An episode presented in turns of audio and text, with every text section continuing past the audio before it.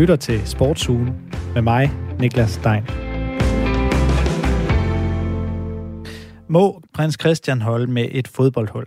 Må jeg overhovedet stille så fjollet et spørgsmål? Er konsulenterne de nye magthavere i fodbold? Og hvordan står det til med Marco Massens MMA-karriere i Guds eget land? Det er nogle af de spørgsmål, jeg stiller i dag i Sportsugen på Radio 4, der er vores ugenlige kritiske sportsaktualitetsprogram. Vi sender de næste 55 minutter frem til klokken 12, og du kan selvfølgelig være med. Der er nok at debattere i den kommende time, så den, deltag endelig med dit besøg. Det gør du ved at skrive en sms til 1424, og du må meget gerne lige inkludere dit navn og hvor du kommer fra. Du kunne jo eventuelt kommentere på, hvorvidt du synes, at øh, prins Christian her, han skal have lov til at være fodboldfan. Det var altså en sms, som du sender til 1424. Vi har lidt af et uh, tema i dag, der udover, som jeg var inde på før, handler om uh, konsulenter i fodbold. For nu har den store engelske fodboldklub Arsenal udliciteret en opbygning af klubbens kultur, og det er det gjort til et konsulenthus. Og de her konsulenter, de begynder efterhånden at få større og større opgaver i fodboldens og sportens verden. Så i dag undersøger Sportsugen på Radio 4, om det er en udvikling, der først lige er begyndt, og hvor meget magt der ligger hos de her konsulenter, og selvfølgelig også, hvordan det ser ud i Danmark. Og så skal vi kigge på, hvorfor de store organisationer overhovedet vælger at lægge ansvaret i andres hænder.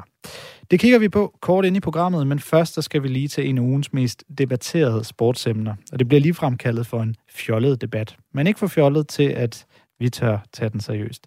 Det her er på Radio 4. Mit navn er Niklas Stein. Velkommen til.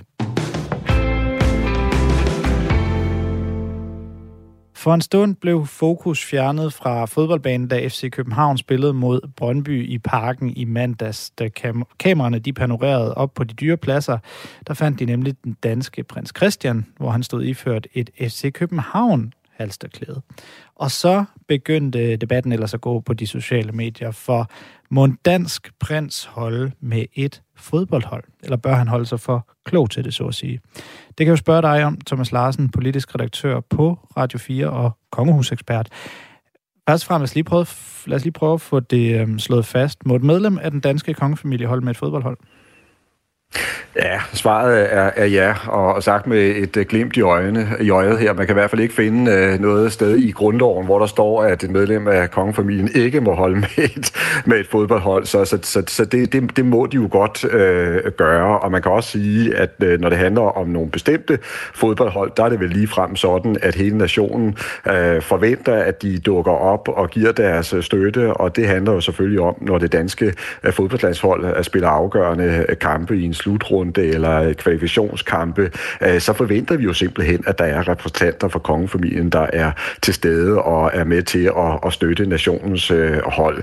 Øhm, og vi ved jo så også, at øh, prins Christians øh, far, kronprins øh, Frederik, øh, jo tidligere har sagt, at han er fan af AGF, og det hænger nok sammen med, at han boede i Aarhus og studerede i, i Aarhus i, i en årrække, og dermed fik, hvad skal man sige, forkærlighed for, for AGF. Så vi har set, at øh, de kongelige øh, støtter af fodboldhold, og øh, det i virkeligheden heller ikke har været øh, kontroversielt før nu, altså. Godt så. Altså ingen ko på isen. Prins Christian, han skal selvfølgelig have, have lov til at hæppe på det fodboldhold, han nu har lyst til. Så, så er den, skal vi næsten kalde det juridiske, øh, givet barberet. Men øh, Thomas Larsen, er det så klogt af prinsen at gøre det her, stille sig op øh, til en stor fodboldkamp med et halsterklæde på? Ja, det er jo så 10.000 kroner spørgsmål, du stiller der, og det man kan konstatere, det er i hvert fald, at det kan komme med en pris, hvis man som øh, kongelig går ind og, og støtter et bestemt øh, fodboldhold. Og der er det selvfølgelig klart, at øh, når vi taler om det her altså kæmpe opgør mellem Brøndby og FC København, så ved vi alle sammen, at der er noget særligt på spil. Det er altså to klubber, der har sådan et had-kærlighedsforhold til hinanden. Der er ekstremt mange følelser følelser involveret. Der er også nogen, der læser alle mulige andre øh, dimensioner ind i det, som siger, det er underklassen mod overklassen, det er hovedstaden mod Vestegnen, og sådan kan man blive ved. Og det, der i virkeligheden er pointen ved det her, det er, at det er et, øh, et opgør, som øh, involverer rigtig mange følelser, som sagt, rigtig mange, også mange symbolske ting. Og der er det selvfølgelig klart, at der kan det være i hvert fald involveret med en, en omkostning, hvis man som kongelig går ind og, og bekender kulør her og siger, at man, øh, at man støtter den ene af siderne. Og der har vi jo så også kunne se på de sociale øh, medier, at øh, følelserne i den grad er kommet i, øh, i kog, øh, og vi har set, at der er nogen, der synes, det er en rigtig, rigtig øh, skidt idé, at prins Christian han sad med sit øh, halsterklæde der og øh, på den måde kom til at vise støtte til øh, FCK.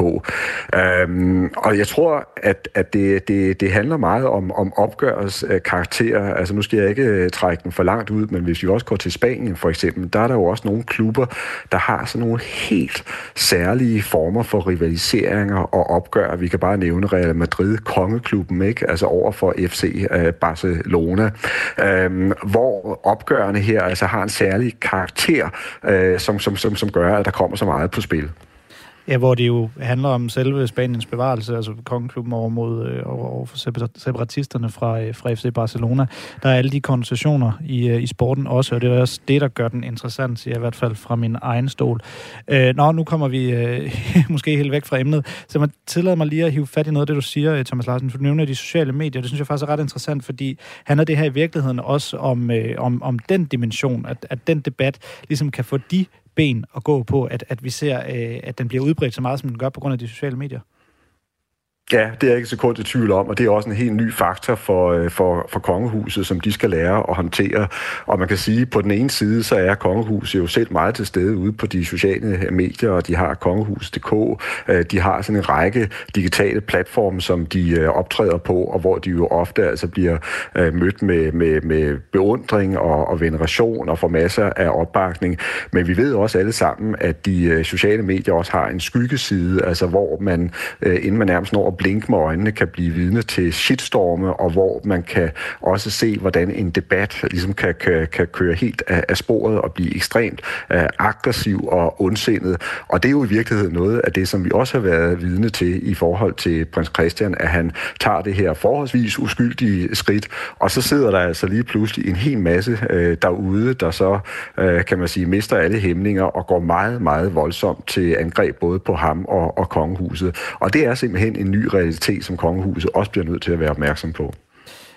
Kongehuset her, de har jo selvfølgelig rådgiver, der kan klæde kongefamilien på til alt muligt, alt mellem himmel og jord. Kan man også forestille sig, at de rådgiver om, hvorvidt eksempelvis prinsen, hvis han nu var kommet til dem, det ved jeg jo selvfølgelig ikke, om han er, og har spurgt, jeg har tænkt mig at tage det her halsterklæde på til en fodboldkamp på, øh, på, øh, på mandag. Er det klogt eller ej? Er det, er det noget, kongehuset kan, kan, kan så at sige øh, konsultere rådgivning omkring? Ja, det kan de godt, og jeg mener faktisk også, at de bør gøre det over for en, øh, en ung prins som prins Christian. Han bør simpelthen vide, altså, hvad det er for en konflikt, han risikerer at, at, at gå ind i.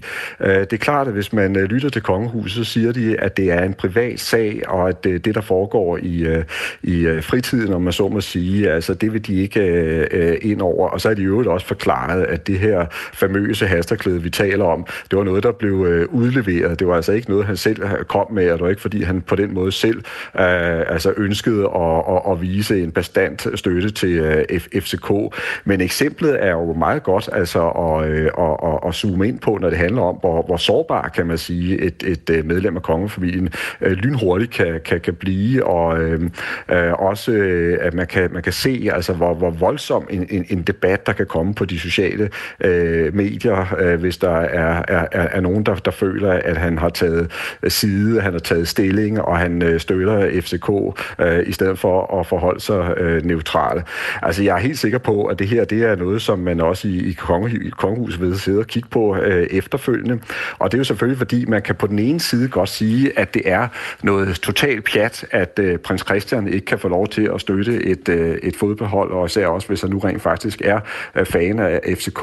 Og på den anden side, så ligger der altså også bare den dimension i det som kongehus, at man jo helst skal samle, øh, og man øh, ikke skal øh, splitte. Det er simpelthen en realitet for kongehuset, som de bliver nødt til hele tiden at have øje for. Og det er også derfor, at, øh, at der overhovedet ikke er nogen problemer i det, når vi ser de kongelige altså støtte det nationale hold. Vi forventer, at de støtter øh, landsholdet, men det kan blive anderledes kompliceret, når de går ned og vælger sådan favoritklubber blandt øh, danske fodboldklubber, eller hvis vi forestillede sig, at det var en DM-finale i tennis, og så at der var et fremtrædende medlem af kongefamilien, der meget tydeligt viste, at han støttede den ene tennisspiller og ikke den anden. Så der er bare nogle lag i det her, som de bliver nødt til at håndtere professionelt. Og med den analyse siger jeg tak til øh, Thomas Larsen, der er politisk redaktør på, øh, her på Radio 4 og kongehusekspert, fordi Thomas Larsen han nævner her, at øh, der, er jo nogen, der er nogen, der synes, det er fjollet, at man skal tage stilling til, hvorvidt en, en prins på 16 år holder med et øh, bestemt fodboldhold. Uh, og en af dem har jeg med nu, det er øh, dig, øh, David Tras. Velkommen til. Tak skal du have. Du er erfaren debattør og kommentator, forfatter, radiovært og øh, tidligere chefredaktør øh, på Information, blandt meget andet. Jeg ved jo som sagt, at du synes, øh, at det er lidt fjollet, at der er nogen, der, som du skriver på Twitter, hisser sig op over, at prins Christian han holder med et bestemt fodboldhold. Hvad er egentlig problemet? Ah, problemet er, at vi har at gøre med en 16-årig dreng. Altså en 16-årig dreng, prins Christian, der skal have lov til at leve et nogenlunde normalt liv. Og det er jo ikke så underligt, at øh, prins Christian, der bor, på grund af at han bor på Amalienborg, bor i det indre København, er sportsinteresseret, holder med FC København. Det bør man kunne adskille. Det bør man kunne tage helt afslappet, øh, især hvis man er et øh, voksen, nogenlunde rationelt tænkende menneske. Så siger jeg bare, slap af, lad prins Christian holde med det her hold. De problemer, som kunne komme en eller anden gang ud i en fjern fremtid, hvor han måtte selv være konge, dem må vi håndtere til den tid. Indtil videre er det bare en dreng. Men David Trassen, en almindelig dreng øh, på 16 år, øh, nu er det jo meget op i tiden at snakke om privilegier. Når man er født ind i en royal mm. familie i Danmark, så besidder man jo nogle meget ekstraordinære øh, privilegier. Er det så ikke i orden at stille ekstraordinære, altså tilsvarende ekstraordinære krav, eller i hvert fald stille spørgsmål ved dem, som, som vi gør her? Jo, det kan der være nogle gange i andre situationer, men jeg tror, man skal holde fast i, hvor nemt og ubesværet de fleste danskere de har med at holde de her ting adskilt. Lad mig give to andre eksempler end prins Henrik end prins øh, Christian. Mette Frederiksen, den socialdemokratiske statsminister, hun er fra Aalborg. Hun stillede op i Aalborg, men i mange år boet har hun stillet op i Vestegnen i København og holdt med Brøndby IF. Da hun skifter over til Aalborg, er der altså ikke noget, der tyder på, at folk i Aalborg ikke vil stemme på hende, fordi hun holder med Brøndby. Jakob Ellemann Jensen, Venstres leder. Han stiller op i Aarhus, bliver valgt i Aarhus, men holder åbenlyst med FC København. Det kan vælgerne sagtens adskille. Så jeg tror, man skal holde fast i, at, at, at, at sport er altså noget andet. Det er begejstring, det er følelser, det er spænding. Det er ikke, man skal ikke læse alt det andet ind i det hver eneste gang. Men øh, apropos hvad det er øh, op i tiden at snakke om, så der er også meget op i tiden at snakke om, hvorvidt sport og politik nu også kan adskille sig. Vi ved, at kongehuset de skal være øh, politisk øh, neutrale. Øh, er der nu, altså, kan man ikke, er du sikker på, at man kan sammenligne de to ting? Altså, hvis nu prins Henrik, han, øh, undskyld, prins Christian, undskyld igen, øh, hvis, hvis prins Christian holdt med Katar, ikke, eller holdt med Saudi-Arabien, så havde vi et problem. Øh, hvis han holdt med i en, en idrætsklub, der var ejet af Saudi-Arabien eller af Rusland eller sådan, så havde vi et problem. Men det, vi har med at gøre her, det er, at prins Christian holder med et ganske almindeligt fodboldhold i Danmark. Øh, det har han så vist ved at møde op på stadion i sig det her FCK øh, øh tørklæde, og det er så hisset, skal vi også huske på, en meget lille del af den danske befolkning op. De er til gengæld blevet meget vrede over det. Men jeg føler mig personligt overbevist om, at næsten alle andre danskere synes bare, at det er fint, at denne 16-årige dreng møder op her, og at han jo ikke skal virvles ind i en politisk skandale, som slet ikke eksisterer. Men nu bevæger vi så egentlig også ind i, i, i en anden øh, betændt debat, det her med, du nævner Katar og Saudi-Arabien. Øhm, og jeg tror alle sammen, vi kan se, hvorfor øh, der er stor forskel på dem og så holde med øh, FC København, hvis det var det. Men, men er vi så ikke ude i, i, i den her snak om, hvem skal bestemme, hvem der er de øh, rigtige og de forkerte holdninger? Jo, det skal vi jo altid. Altså sådan er livet jo. Der er jo hele tiden en debat om holdninger i, hvert, øh, i, et, øh, i et hvert samfund på mange forskellige områder. Men, men, men, men danskere som sådan kan jo sagtens på deres arbejdsplads øh, ovenikøbet have et venskabeligt forhold helt uden problemer, drillende forhold. Hvis nu jeg, som jeg gør, holder med FC København, arbejder sammen med en, der holder med Brøndby, så hader vi jo ikke hinanden, selvom om, om, om vi har siddet på to forskellige pladser på stedet. Det kan sagtens adskille. Det kan alle mennesker. Sport er øh, i, i al almindelighed ikke politisk. Det kan det være på tidspunkter, hvor vi har øh, de store organisationer, FIFA UEFA, øh, øh, Premier League, Champions League, involveret i nogle politiske spørgsmål, som er meget betændte. Men det er jo ikke det, der er tale om her. Der er tale om, at prins Christian holder med et dansk fodboldhold. Han møder op på stadion holder med et dansk fodboldhold i en kamp mod et andet dansk fodboldhold. Det er der så mange, der har gjort før ham og stadigvæk gør, øh, så det er, det er helt uproblematisk. Nu, øh, nu tager jeg så debatten her øh, op her i det landstækkende radioprogram, og altså hisser mig godt nok ikke op over, at prins Christian han holder med et fodboldhold, men jeg stiller dog alligevel spørgsmål ved det. Er, er jeg så en del af et problem? Et problem og et problem. Men, men, men ja, for jeg tror faktisk, øh, at, at det kun er, er, er ganske få, der har hisset sig op over det her. Mit bedste bud er, at det var nogle øh, folk, som var meget ophidset. Nogle ganske få øh, Brøndby-tilhængere, som var meget ophidset over, over at, at, at Brøndby tabte den her kamp, der lige et øjeblik lod sig rive med. Og så blev det til en historie, fordi øh, visse medier øh, tog den op og gjorde den til et principielt spørgsmål, ligesom du nu gør, selvom det i virkeligheden ikke er noget principielt spørgsmål. Det er i hvert fald ikke et principielt spørgsmål, som ret mange danskere interesserer sig ret meget for. Og med det øh, lukker vi debatten ned i det her program for den her øh, gang i hvert fald. Tak fordi du havde tid til at være med, øh, David Træs. Tak for invitationen. Som er erfaren debattør, kommentator, forfatter, radiovært og tidligere chefredaktør med mere. Jeg har selvfølgelig også spurgt Kongehus, om de har lyst til at øh, deltage i øh, debatten her. Øh, de er ikke vendt tilbage på min henvendelse, men jeg kan jo lige tilføje, at øh, Kongehuset kommunikationschef har udtalt sig til Ritzau. Hun hedder Lene Balleby og siger, ligesom alle andre fodboldglade danskere, skal prins Christian have lov til at gå til en fodboldkamp, uden at blive udsat for en efterfølgende mediestorm. Det er ganske enkelt ikke rimeligt, og det bliver de sidste ord i denne omgang. Konsulenterne har gjort sit indtog i sportsverdenen. Væk er altså den tid, hvor alle tanker og beslutninger de bliver taget internt på klubgangene. Og nu har den store engelske fodboldklub Arsenal så valgt at lægge en stor del af øh, klubbens fremtid over i hænderne på et konsulenthus. For ifølge sportsmediet The Athletic, der har Arsenal hyret det engelske konsulenthus PeopleMate til en opgave, der ifølge mediet har til formål at genopbygge klubbens kultur hele vejen op i gennem organisationen, altså noget af en omfattende opgave. Det skal få øh, klubben på rette kurs efter en årrække med svigtende sportslige resultater. Arsenal her, de har nemlig mistet meget af sin ånd og retning efter, at den mangeårige manager Arsenal Wenger, han forlod klubben i 2018, øh, må man forstå.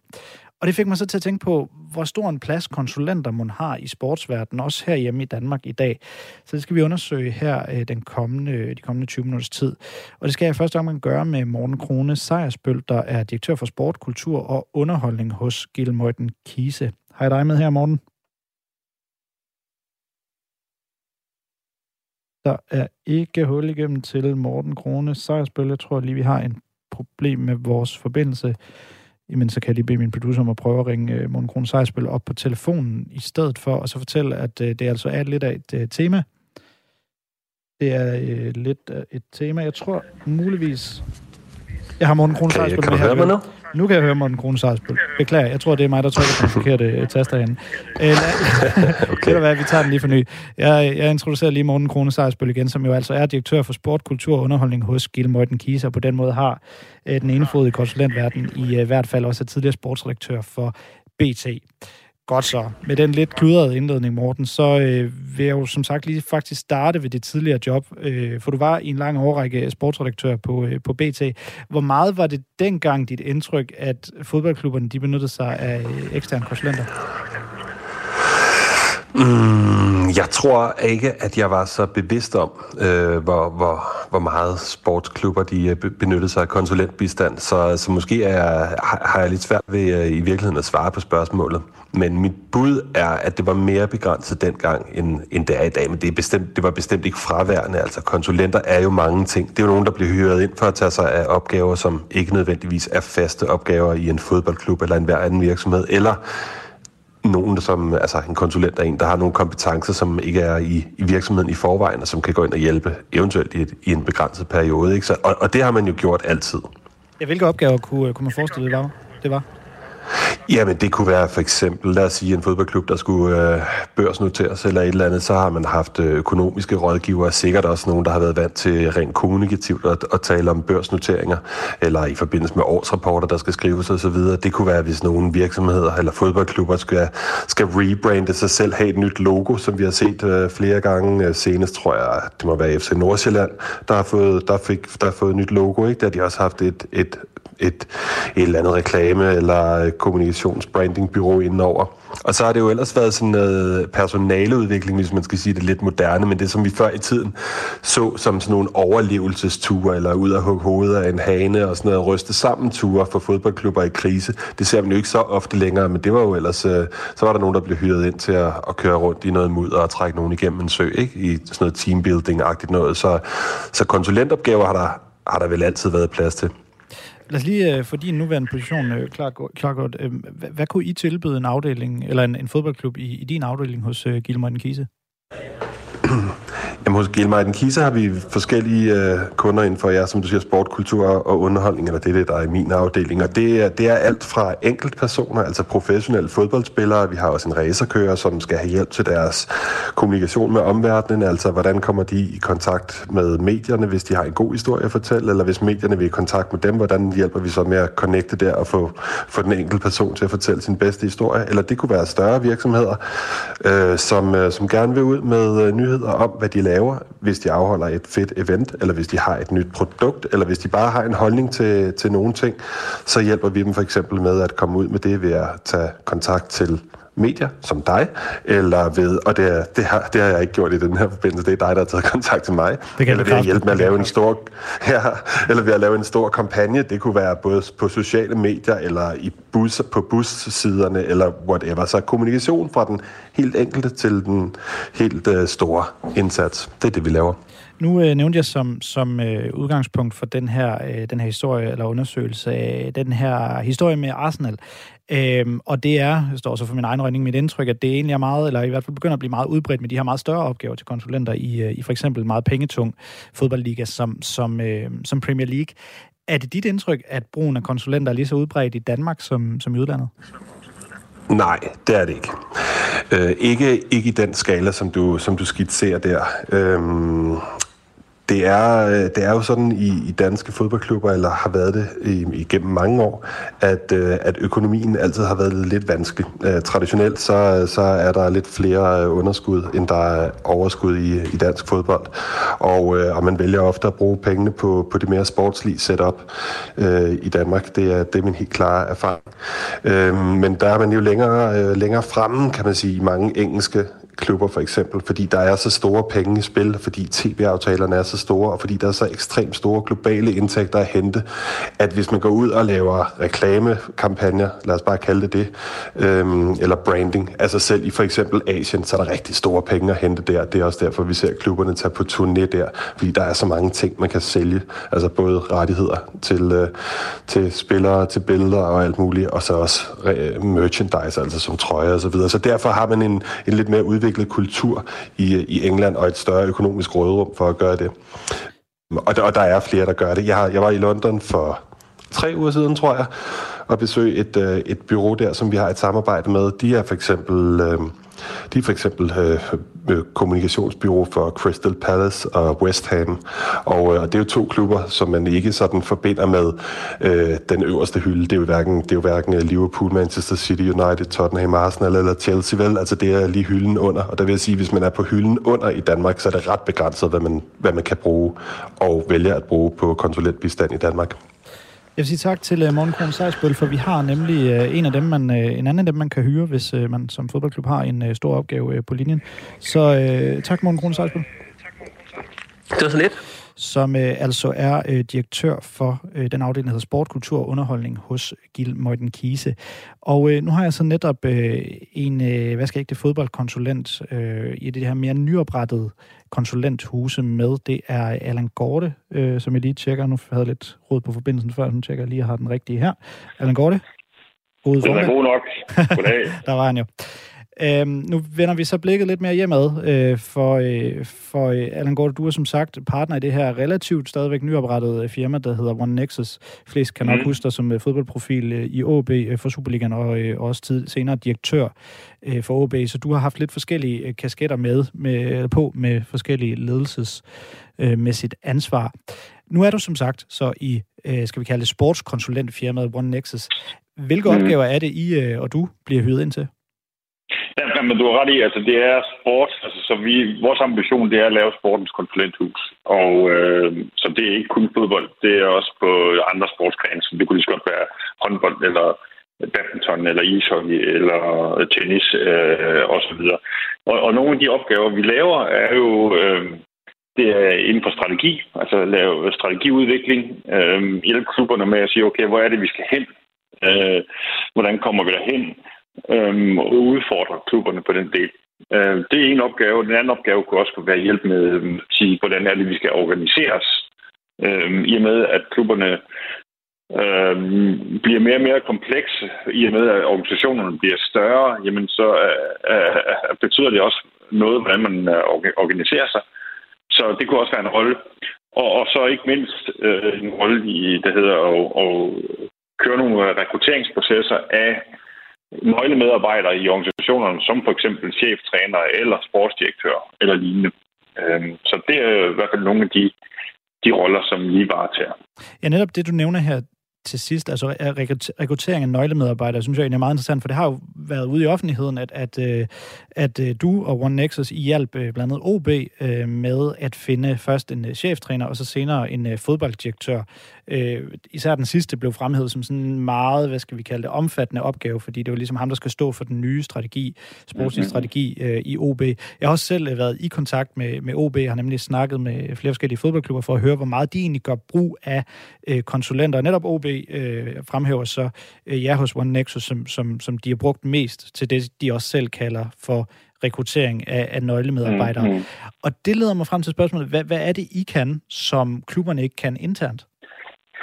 Jamen, jeg synes, der er flere elementer. Nu har jeg selv siddet som øh, sportsdirektør, og skal sige, at øh, det er ved at være udbredt. Altså, vi har, ja, nu har vi, hvad skal man sige, været på banen i godt og vel i et år, og jeg tror, vi har i hvert fald lavet en, en rekruttering per måned øh, og på forskellige klubber hver gang. Det er jo så sjældent, at det er så offentligt, som det har været med OB, fordi OB også har valgt at fortælle, at vi har indgået samarbejde, men de fleste gange er vi jo usynlige i, i, i det billede. Og, og det, det vi kan, men det er jo, altså, der, dels så har vi et overblik over markedet, som, som ikke er, hvad skal man sige, så overskueligt, som man øh, skulle tro. Øh, øh, vi har tid. Øh, du skal tænke på, at hvis man skal sidde og rekruttere også på øverste niveau, så er det altså også nogle mennesker, som har det ansvar, som er, har tusind opgaver og tusind andre prioriteter øh, i, i hverdagen. Og så har vi jo øh, nogle kompetencer på det her område. Altså, vi ved, hvad det kræves at kunne køre sådan en proces og strukturere en proces. Øh, og, og så er, er vores fordel også, at vi kan være diskrete. Øhm, så for eksempel, hvis jeg selv har siddet som sportsdirektør i en klub og skulle ud og rekruttere en ny cheftræner, så kan jeg ikke være diskret. Fordi hver gang jeg øh, ringer og taler med nogen og skulle indhente referencer eller, eller høre om muligheden for at tilknytte en træner, så ved de godt, hvorfor jeg ringer.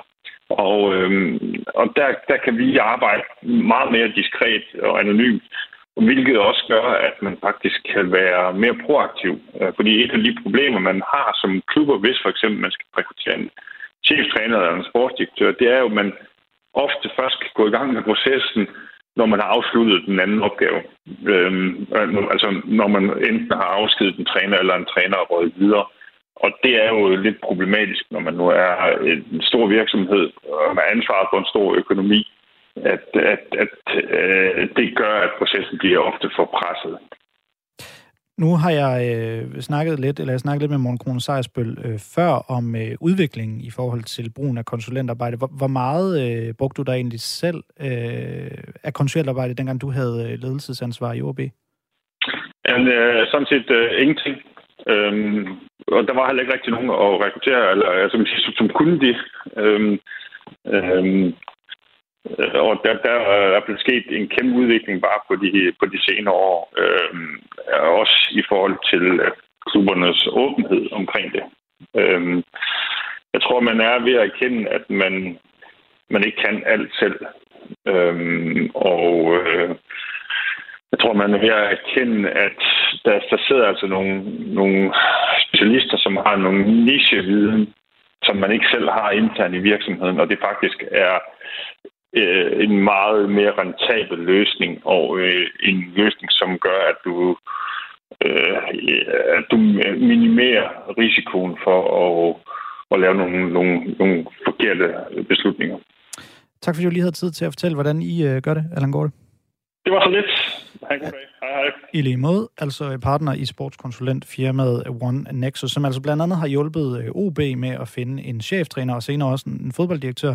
Jeg har, som jeg lige øh, var inde på her under indslaget, været i kontakt med nogle af de større Superliga-klubber for at høre, hvor meget de egentlig gør brug af, af konsulentarbejde, og om øh, man kunne forestille sig, at de gjorde noget lignende, som altså vi har set i Arsenal, som nu vil genopbygge hele klubbens kultur øh, oppefra og ned i organisationen ved hjælp af øh, konsulentarbejde. Og generelt er øh, svarene rundt omkring, at, at der bliver brugt konsulentarbejde, men altså ikke til noget i så stort omfang som det projekt, man nu hører fra, øh, fra Arsenal. Øh, I FCK, der, øh, der får de, øh, har de skrevet til mig, øh, folk udefra til at stille gode spørgsmål og komme input, men altså ikke noget, der er så omfangsrigt som, øh, som det her. Det samme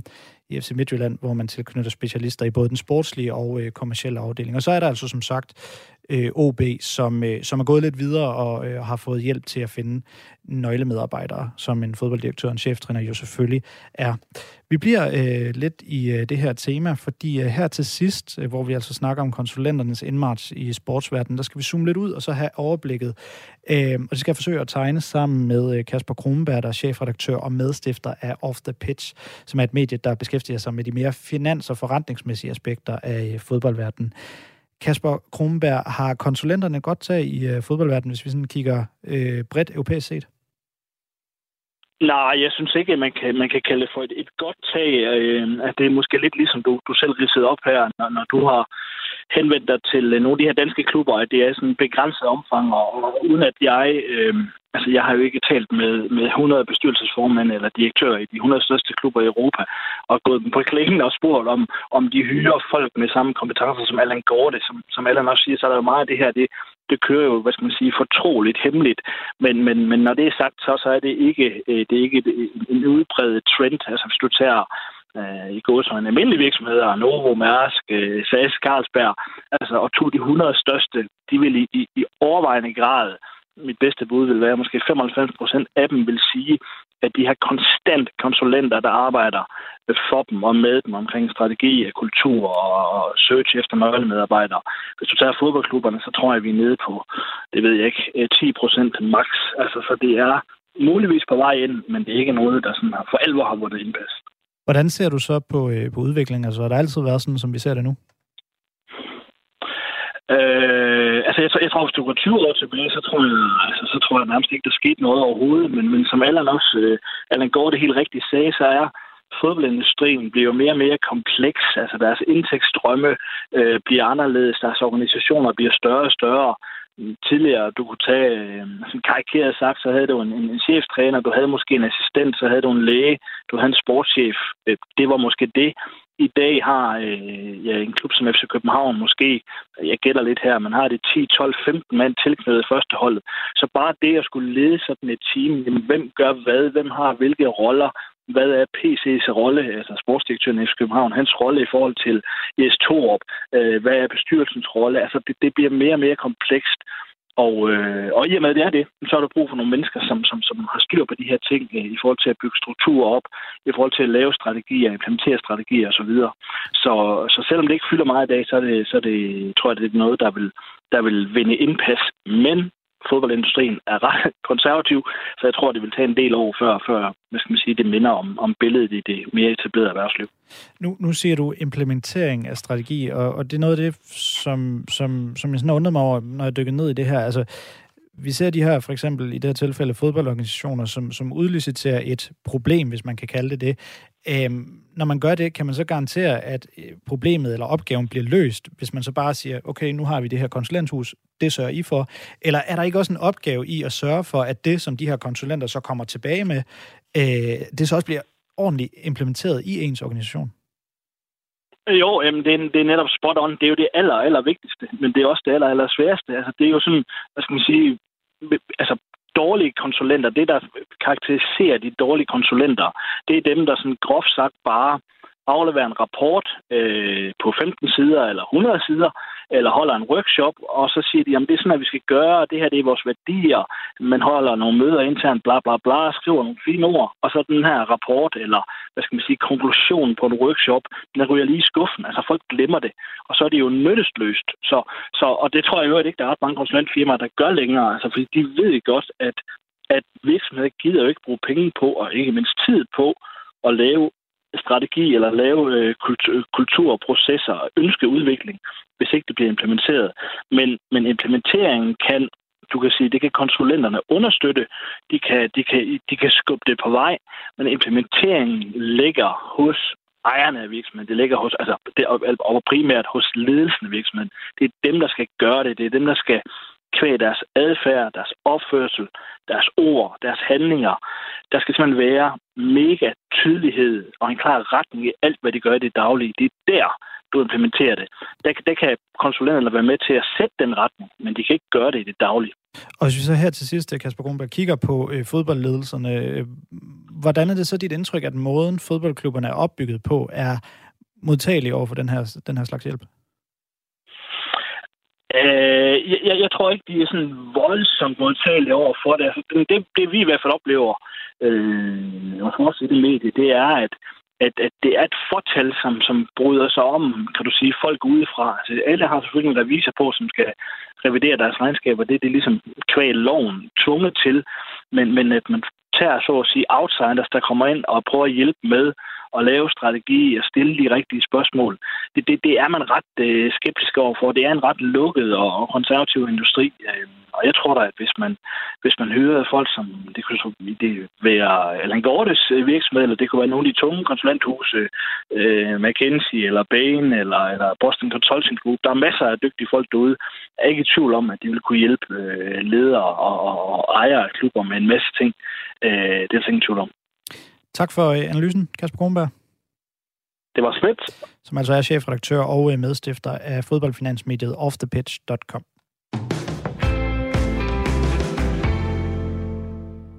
Mark O. Madsen har siden sin indtræden i UFC, altså MMA-organisationen, været ustoppelig. Den tidligere bryder og øh, OL-sølvvinder har lige nu en stime på 12 sejre og 0 nederlag i kampsportsgrenen. Senest der slog han Vink Pekel, og planen er at gå hele vejen mod at blive champion i Ultimate Fighting Championship.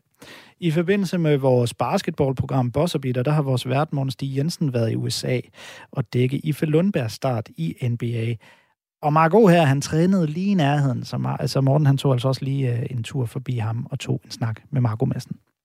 The judges score the contest 30-27, 30-27, and 29-28 for the winner by unanimous decision, the Olympian, Mark O'Madsen. Først og fremmest tillykke med sejren. Tusind, tusind tak. Og dejligt at have dig. Nu kom du efter øh, sejren over Vink Pichel, tror jeg det var. Han, han, jeg, ja. jeg kan ikke udtale det navn. Vi kan der. kalde ham overskægsfyren. Men efter den, så sidder du nemlig og snakker om en gameplan. Ja. Det var det, jeg godt kunne lide, fordi du, du kom du ind på det. Og der, nu, efter, ved preskonferencen efterfølgende, så sad du og sagde, at du skulle execute your gameplan. Hvordan bliver sådan en gameplan brygget sammen? Du snakker om modstanderanalyse og alt det her, så der antager jeg, at der prøver I at identificere, hvor du har en fordel, hvor han har en svaghed, hvor du kan angribe, hvor du måske også selv ved, du måske har nogle svagheder, så der skal du passe på. Altså prøv at tage mig igennem, hvordan bliver sådan en gameplan formet? Vince Pichel havde jo en klar forventning, det kunne vi jo se på alle de interviews, han lavede op til kampen, om at jeg ville komme tordne ind og starte med at bryde fra start. Og det udmyndtede sig også i, at, øh, at han forsøgte at time den første omgang med et knæ. Altså, kunne simpelthen se, at han stod og ventede på, at jeg ville skyde ind, ja. og han stod klar med knæet for at se, om han kunne ramme mig med sit knæ. Og det, der så kom lidt bag på ham, det var, at i stedet for at komme braven ind, så gjorde jeg mit bedste for at holde afstand, og så sende det, vi kalder nogle modbydelige calf kicks afsted, altså forsøge at ramme hans skinneben, for på den måde at øh, sikre, at han ikke var så mobil, for det var en af de ting, vi kunne se fra hans tidligere kamp, det var, at han var enormt bevægelig. Ja. Svær at ramme, fordi han bevægede sig rundt øh, som en ren orkan. Øh, det gjorde han ikke i den her kamp, fordi jeg fik ramt ham meget, meget tidligt, meget, meget hårdt på skinnebenet. Ja, du sagde noget med, at du næsten brækkede din fod på det. jeg har lige været til scanning for at se, om der er noget, der er rådet. Altså, jeg har en, øh, en lille klumpfod, men øh, jeg tror, jeg er heldig forstået på den måde. Det blot er en hævelse, men ja. altså, jeg, jeg gjorde, hvad jeg kunne for at sparke igennem, og jeg rammer hans knæ med min fod, og det, øh, det har altså en tendens til at hæve en lille smule op. Ja. Men til gengæld så ramte jeg også hans, øh, hans calf, hans læg, ja. med, med nogle gode skinnebens øh, spark, som er der, hvor man egentlig skal sparke. Og det var egentlig dem, der gjorde, at han ikke var så, så mobil undervejs. Ikke? I'm here with the winner, Mark O'Madsen. Mark, an excellent performance moves you to 12 and 0, but maybe the most challenging fight you've had inside the octagon. Who knows? Three-time Olympian, Olympic medalist, five-time world medalist, currently undefeated in the UFC. Joe Rogan, let's go. Marco Madsen, congratulations and good luck to you, sir. Jeg er jo landet der, hvor jeg nu er ubesejret i 12 kampe. Og det er, det er selvfølgelig rigtig flot, men det er ikke noget, jeg bruger noget som helst energi på. Nej. Det, jeg bruger energi på, det er at være i et flow, hvor jeg udvikler mig dag for dag. Jeg har taget herover for at vinde. Jeg har ikke taget herover for at være underholdende. Jeg har ikke taget herover for at øh, banke på døren i Hollywood øh, i showbiz. Jeg er landet øh, i den kritik, som en Khabib Nurmagomedov før mig er røget ind under. En Kamaru Usman før mig er røget ind under. En Henry Cejudo før mig er røget ind under. Og det, der er kendetegnet for de tre, jeg lige har nævnt her, det er, de alle tre gik fra at være bryder til at blive UFC-champs. Den første, jeg nævner, Khabib Nurmagomedov, øh, trækker sig faktisk 29-0 fra den her sport. Så ja, min stil er måske ikke mest underholdende, men ved du hvad? Jeg er taget over for at vinde, og jeg kommer til at gøre det, jeg mener, der skal til. Og jeg kommer til at forsøge at udvikle mig som en championship fighter. Inden vi begyndte at optage, begyndte vi nemlig også at snakke om rutiner. Og der, der må man jo sige, når man går ind til noget som det her, hvor at selvfølgelig er der rutiner i din træning og i din hverdag, men hele det her eventyr, som du også selv kalder det, som du også selv siger, vi ved faktisk ikke, hvad der sker her Nej. om en måned. Altså, Nej. der er der jo ikke noget rutine. Der er det jo mere på gefylen, og der er det en følelse. Det må jo også være et, rart afbræk for dig, som du nemlig er vant til, som du selv siger, fra seksårsalderen. Der Ja. bryder jeg. Altså, der, Ja. der gør jeg de her ting. Jeg går i skole. Ting, de ligger helt fast. Det, at du går ind til noget, der er lidt uvist, det må også bare som menneske være en selvrealisering, som du faktisk ikke har haft selvrealiseret de første 35 år af dit liv. Ja, udviklende. Sindssygt udviklende. Og det øh, går jo først op for mig igennem sådan nogle samtaler, som vi faktisk har lige nu, hvor sundt og hvor vigtigt det egentlig var for mig at bryde med, øh, med karrieren som bryder. Ja. Øhm, jeg elskede, hvad jeg lavede, og jeg havde en ambition om at vinde og, øh, en OL-medalje. Jeg lykkedes med at vinde DM, NM, EM, VM og en OL-medalje øh, er super, super stolt over det, men, men det går langsomt op for mig, at, øh, at det måske i virkeligheden var den vigtigste beslutning øh, i mit liv, at, at træde ud af, af det, jeg havde kendt, altså den form for autopilot, som jeg jo også var i, netop fordi jeg havde sort bælte i det, jeg lavede, øh, var den bedste i lokalet derhjemme. Herover der har de jo det her med, at, at, at du skal selvfølgelig ikke være den dårligste lokale, men, men du skal heller ikke være et lokale, hvor du er den bedste. Hvis du er den bedste i lokalet, så er du et forkert lokale. Sammen med, hvis du er den klogeste i et lokale, Ja. så finder du selvfølgelig et, øh, et lokale med nogle mennesker, der kan udfordre dig osv. Og det synes jeg jo er super, super øh, inspirerende. Og øhm, jeg er i et lokale nu, hvor jeg hverken er den klogeste, hurtigste, stærkeste eller bedste. Men jeg er den, der vil det. Ja. Og jeg er ham, der stiller op hver eneste dag og jagter drømmen. Og øhm, jeg ved jo heller ikke engang, om det her det kan lykkes. Altså, det lyder helt skørt at have en ambition om at blive den første danske UFC-mester nogensinde. Men en ting er bare sikkert i mit hoved. Hvis ikke jeg prøver, og hvis ikke jeg gør det, virkelig gør det, så kommer det aldrig til at lykkes. det er jo generelt bare en livserfaring på et eller andet plan, ikke også? Og det er, jo, det, er jo, det er jo en historie, der skal skrives. Det er din historie, det er Marias historie, det er dine børns historie, der skal skrives. Og så kan man jo så sige, hvad end der så sker, om du opnår UFC-mesterskabet eller ej, så er det jo stadig noget, du kommer til at huske resten af livet. Det kommer til at være en milepæl for dig. Jeg kommer til at opnå UFC-bæltet. Selvfølgelig godt det. Og jeg kommer til at blive den første danske UFC-champ nogensinde. Det er fuldstændig urealistisk lige nu, men jeg er klar, og jeg er villig til at betale den pris, Ja. der hedder blod, sved og tårer i det her lokale, ja. hver eneste dag de næste to år. Og det er det eneste, der adskiller mig fra resten. Det eneste, der adskiller mig fra dem, som der gerne vil, Mm. men måske ikke skal, det er det, at jeg er villig til at komme herind og bruge de 4-5 timer hver dag Ja. de næste to år på at opnå det. Men har I tænkt jer at blive hængende herovre, tror du, eller har I lagt en, en længere gameplan? For nu siger du selv, det er, jo- det er to år, du har tænkt dig at gå efter det her. Altså, når, når de to år er gået, så er du jo kun 39. Det er jo ikke, herregud, det er jo ikke nogen alder. Så, så hvad, er der lagt nogle planer for efter øh, de to år her, eller har du bare tænkt dig at sige, vi tager den, som det kommer? Vi har masser af drømme. Øh, og vi har masser af drive. Både Maria og jeg. Der er mange ting, vi gerne vil. Øhm, og netop i den tid, vi lever i, der er en af de, tror jeg jo på en af de store øh, succeskriterier, det er jo at fravælge mere end at tilvælge. Og, øh, og nu har vi i hvert fald valgt at fravælge en masse ting for at tilvælge det, vi skal herover de næste to år. Hvad der sker efter de to år, det, det ved vi ikke. Det kan jo også godt være, at vi står øh, i en situation, givetvis med et bælte, hvor vi så har lyst til at forsvare det et år eller to eller tre til. Så øh, vi er der, hvor det, det, det egentlig handler om, det er at være herovre. fysisk, være i grindet, være i konstant udvikling, øh, være et sted, hvor vi har det godt, nyde det gode vejr, møde glade mennesker. Øhm, ja, da jeg i 2018 valgte at, at sige, nu indstiller jeg både min brudkarriere og går over MMA, der fik jeg jo dels at vide, at jeg var for gammel. Jeg nævnte også, at jeg ville i UFC. Det kom heller aldrig til at ske, fordi jeg havde slet, slet ikke niveauet til det. Ja. Nu sidder vi her altså et par år efter. Jeg er i UFC. Jeg er ubesejret i 12-0. UFC. 12-0. 4-0 i UFC. Jeg er nummer 22 i verden. Det gik godt for mig her i går aftes, hvor en kammerat sendte til mig. Nummer 22 i verden ja. på verdensranglisten inden på de her store topologies, som, som ranker kæmperne. Jeg har tangeret den danske rekord ved at vinde de fire første sejre i UFC. Det er kun Martin Kampmann, der før mig har, har begået den bedrift. Så jeg sidder her og får faktisk en lille smule øh, gåsehud ved egentlig at, at lade det gå op for mig selv, at, at det er egentlig gået rigtig godt. Jeg kan jo også nævne sådan en ting som, øh, min, min far var faktisk med øh, i Jacksonville her i weekenden. Min far, han øh, arbejder jo, bor på Falster, arbejder på Lolland og er øh, en, en god dansk mand, begge ben på jorden, livrammer sæler. Øh, en mand, som jeg er stolt af at kalde far, og som jo har givet mig nogle utrolig gode værdier.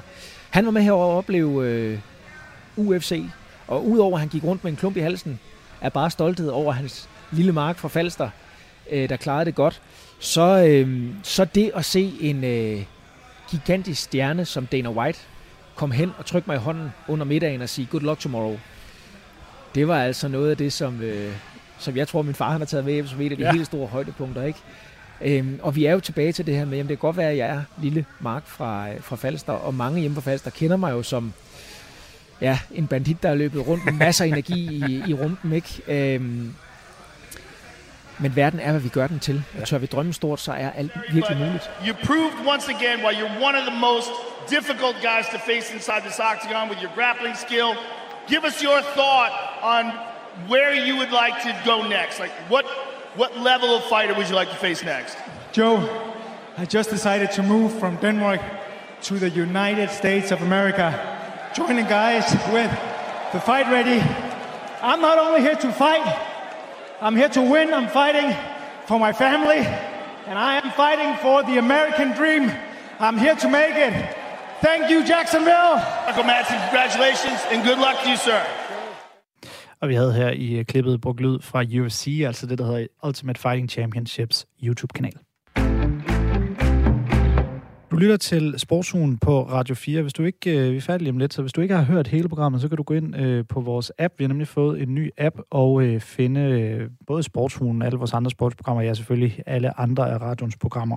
Øh, hvis du ikke har lyttet med, så øh, er du blandt andet gået glip af vores tema om konsulentarbejde i fodbold. Og så øh, i starten af programmet vores øh, debat om, hvorvidt prins Christian han må holde med et fodboldhold. Det spurgte jeg jer derude på sms, men jeg har faktisk fået en del sms'er, som jeg lige vil nå at øh, læse højt huske, du kan skrive ind til øh, mig her på programmet ved at sende sms til 1424. Jeg har en lytter, der hedder øh, Claus for Rødovre, der skriver, nedlæg nu det kongehus, så er vi over det problem. Det er da et synspunkt. Så skriver Lars fra Brøndby, øh, prins Christian skal da have lov til at holde med det hold, han har lyst til. Så er der Martin, der skriver, var det ikke kun FCK-fans, der var tilladt på stadion? Det er ganske korrekt. Udbanefans var jo øh, ikke tilladt i derbyet i mandags øh, mellem FC København og og, øh, og Brøndby, den kamp, øh, vi omtaler her, hvor prins Christian altså blev set på øh, tilskuerpladserne med et FC København halster klæde om, øh, om, øh, om nakken. Så er der Henrik, der skriver, hej, selvfølgelig må han det, altså prins Christian Holm i København. Han er jo kun en knægt. Så er der den her, øh, det her lidt interessante perspektiv. Det er Tine Hirtshals, der skriver, Prins Christian skal have lov til at hæppe på, hvem han vil. Han er trods alt en teenager, trods hans status. Der er ganske enkelt for meget ondskab i fodbold, hvis man har et problem med et halsterklæde med en eller anden klub på et barn, også selvom barnet er en prins. Det er godt nok, der er godt nok vigtige ting i verden. Så prins Christian, hæb du bare på, hvem du vil.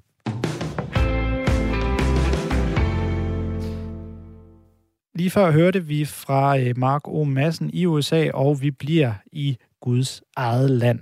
Og vi bliver faktisk også ved Morten Stig Jensen, som var ham, der interviewede Mark O. Madsen for Øh, Morten Stig Jensen her, han er vært på Radio 4's ugenlige basketballprogram Bosser Beater. Han er lige hjemvendt til Danmark, men det skal bestemt ikke afskæres fra lige at snakke lidt mere USA, for nu skal det handle om NBA for Morten Stig Jensen. NBA Playoffs, de er jo i gang. Desværre uden dansk deltagelse, da Ife Lundberg han ikke blev øh, varet og fundet tung nok til Phoenix Suns. Mens, men hans hold, altså Phoenix Suns, er jo alligevel i uh, slutspillet, så lad os lige starte med dem. Hvordan ser uh, deres chance ud?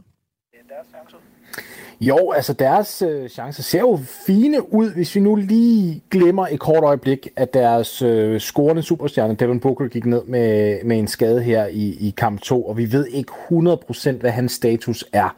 Så jeg vælger at holde mig optimistisk, indtil vi ved noget andet. Selvfølgelig så ændrer det jo deres odds betragteligt, hvis det kommer frem, at, øh, at han er ude igennem længere tid.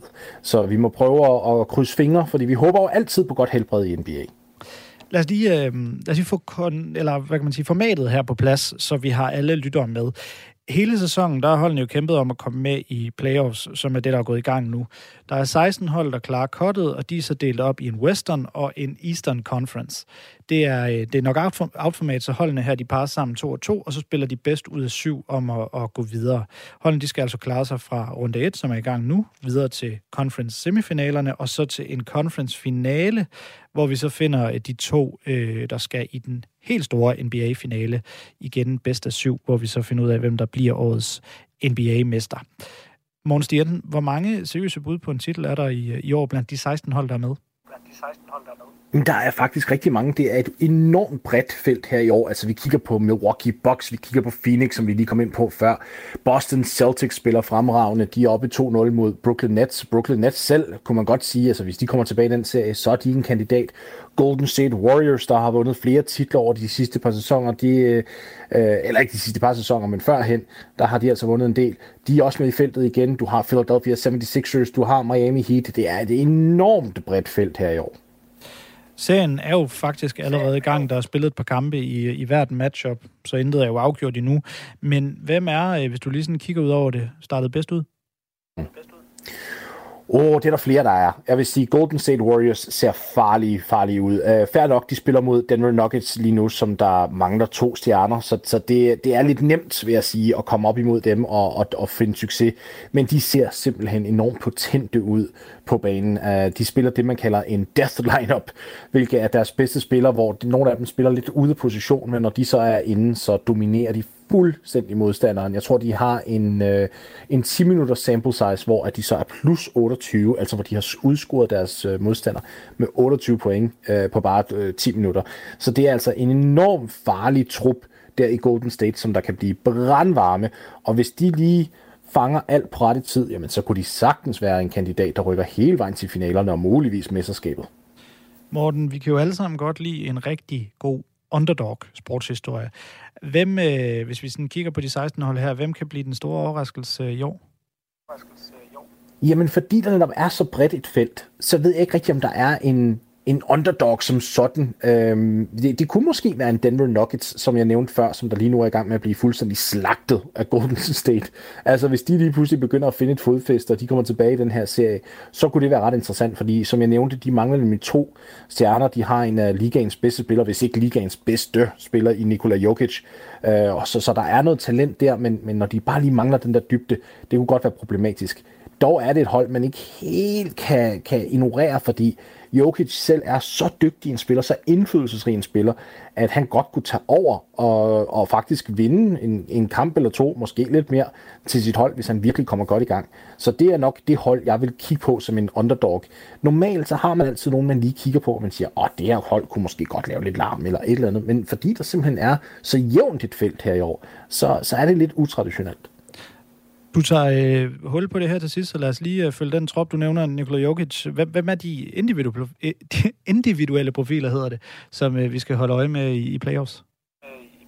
Jamen, Jokic er helt klart en, og nu må vi jo se, hvis han rører ud i, i første runde, så er det jo næsten en skam, og det, det, det ligner dog, det er det, der kommer til at ske. Men så kan vi jo kigge på Golden State, der har en Stephen Curry, som der er tidligere MVP-spiller og øh, spiller fremragende. Han er, han er faktisk også ved at vende tilbage fra skade, så han kommer fra bænken disse dage, men det er nok bare et spørgsmål om tid, før han er rampet helt op, som man kalder det, og han får starterminutter det hele.